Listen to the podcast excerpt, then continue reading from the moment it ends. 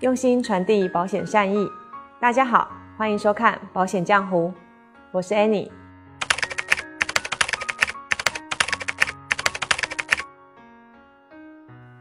有种很普遍的说法是，重疾险真的是确诊即赔吗？真的是这样吗？我们买重疾险，当然是希望得了重大疾病的时候可以有钱治病，不用像社保医疗险这样，需要自己先出钱，等到治疗结束之后再拿着单据去报销。但是重大疾病真的是一经确诊就可以赔付吗？不一定哦。重大疾病保险确实有确诊即赔这样的功能，也就是被保险人被确认患有保险合同中的重大疾病，保险公司就会赔付。所以各位，关键在于保险合同约定这几个字上，大家千万不要认为只要确诊得了保障范围内的重疾，一定就可以申请到理赔，因为有些重大疾病是可以申请理赔，有一些重大疾病只有特定的规则。因此，在保险合同之中，对于重大疾病理赔的范围还有相关的标准，大家一定要重视，一定要确定相关的说明。一般大家在买重疾保险的时候，多半只会关注保额，还有保了多少种疾病，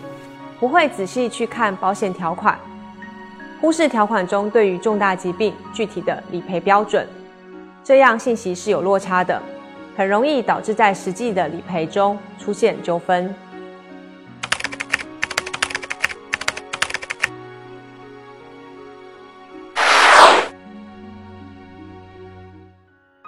重大疾病的理赔呢是这样子的，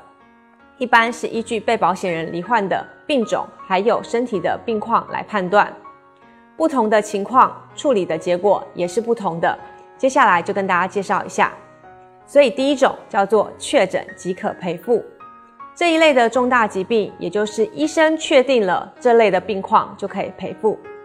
比如说像是我们常见的恶性肿瘤，不管是不是进行了治疗。只要确定罹患了，就可以申请理赔。接下来是第二种，确诊而且实施了某一些手术或者是治疗手段才会赔付。我们来举个例子：重大器官移植、良性脑肿瘤切除、心脏瓣膜手术、主动脉手术这等等的手术等，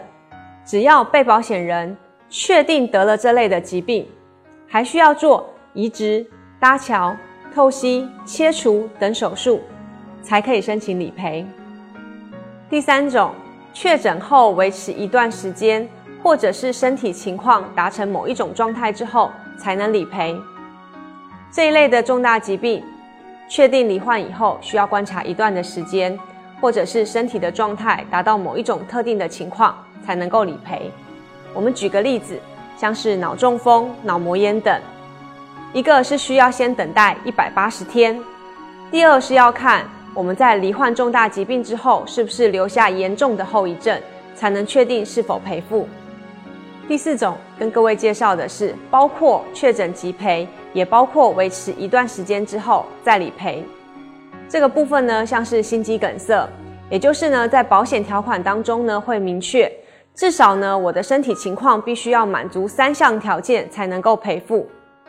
如果呢直接满足到前三项，那么我就不需要再满足第四项，等待期九十天。可是如果我只满足了前两项，那么我还可以选择在等待期九十天之后去做第四项的检查。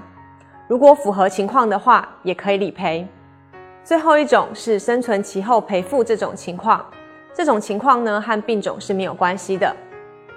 通常是有一些重大疾病保险是会有多次赔付的这种情况，保险公司会设定出第一次赔付和第二次赔付必须要间隔的期间，还有确诊之后继续的生存期间。一般来看，多半是一年，生存期间多半是三十天左右。简单的来说呢，也就是第一次确定罹患重大疾病，至少要一年后罹患第二次才能够赔付。如果被保险人呢在确诊之后就死亡了，那当然就没有第二次和第三次的赔付了。